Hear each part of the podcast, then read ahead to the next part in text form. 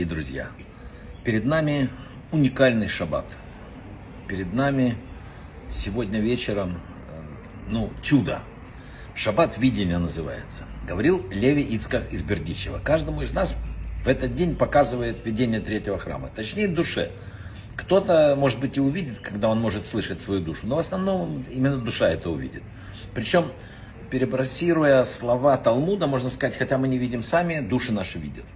Это видение написано, вызывает в нас такой глубокий отклик, что даже если мы ясно не осознаем причину нашего внезапного воодушевления, оно есть внутри, это божественное. Надо ловить в этот день себя, надо ловить хорошие какие-то свои, я не знаю, порывы. Лови прекрасные порывы. Вот Святой Храм в Иерусалиме был местом раскрытия божественного присутствия в физическом мире. Поэтому мы э, тоскуем о храме, потому что ну, ты пришел и видишь, вот Бог, вот Бог, вы понимаете. Основной принцип э, нашей веры это то, что вся земля наполнена Его присутствием, и нет места не наполненного им. Но присутствие и участие Бога в творении скрыто, всегда скрыто под разными масками, под природой, под э, всякими случайными обстоятельствами, еще чем-нибудь там, звездами. Святой храм был трещина в этой картине замазанного мира, когда Бог прятался за каким-то холстом. В храме было все. Храм излучал свет э, божественный мир. Участие Бога в нашем мире было открыто. Люди стояли, вот э, я просто приведу пример, вот так прямо друг к другу, а когда надо было опуститься, э, распластаться, у каждому хватало места. Все понимали, что здесь э, происходит там столько чудес, Бог был виден. Дважды нам было даровано это место, дважды. Один храм и второй храм.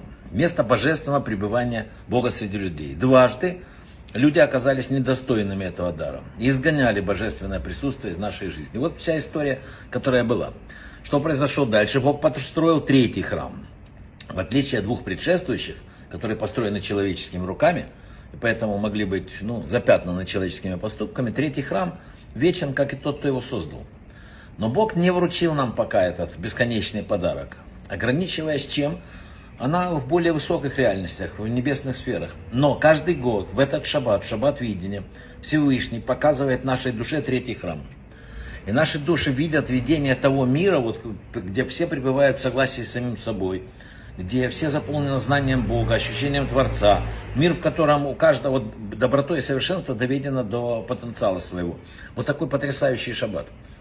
Вот эти вообще три недели между 17-м Тамуза и 9 Мама, который называется Межтеснин, они как бы преобладают в сознании, что они сложные. Да? Но в эту субботу прерывается все это сложности. И принято радоваться, написано, больше, чем в праздничные дни.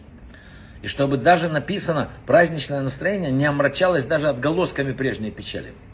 Тем более, что этот шаббат выпал на 9 ава, это значит, что Бог в своем милосердии заменил нам день скорби на день радости. Суббота это отражение грядущего мира, в котором ну, будут стерты следы всяких прошлых проблем. Поэтому в этот день вообще нет э, воспоминаний о плохом, о беззнании. В эту субботу мы не просто написано «бежим от грусти», мы умножаем свою радость. Вот это надо запомнить. Радоваться, это вообще, вот это шаббат, это просто. Все, э, все грядущее возвращение нам нарисует сегодня. Сегодня, обладая тонкой душой, ты увидишь все сегодня. Эта суббота наиболее тесно связана со знанием написано. Поэтому вот в этом видении мы видим, когда свет в конце тоннеля, то мы понимаем, что оказывается, да, вот он есть, и не все так плохо. Поэтому написано в Талмуде, что именно в суббота, вот это Межтеснин, с особым вниманием следят за тем, чтобы не было даже намека на какие-то траурные ограничения. Надо следить, чтобы ничего не испортило настроение в этот день. Это очень важно. В эту субботу нет аспекта вот этого межтеснин, его нету. Природа этой субботы настолько возвышена, что позволяет справиться с любыми ограничениями мира. Написано, что эта суббота выше других всех суббот по природе своей. Надо радоваться в этот день особо. Мы не выбираем свою судьбу. Нашей власти только то, как реагировать на события, которые судьба ставит перед нами. И только одному Всевышнему известны цели. А наша реакция известна будет ему тоже. Один путник, Майса такая, видит, таскают люди камни.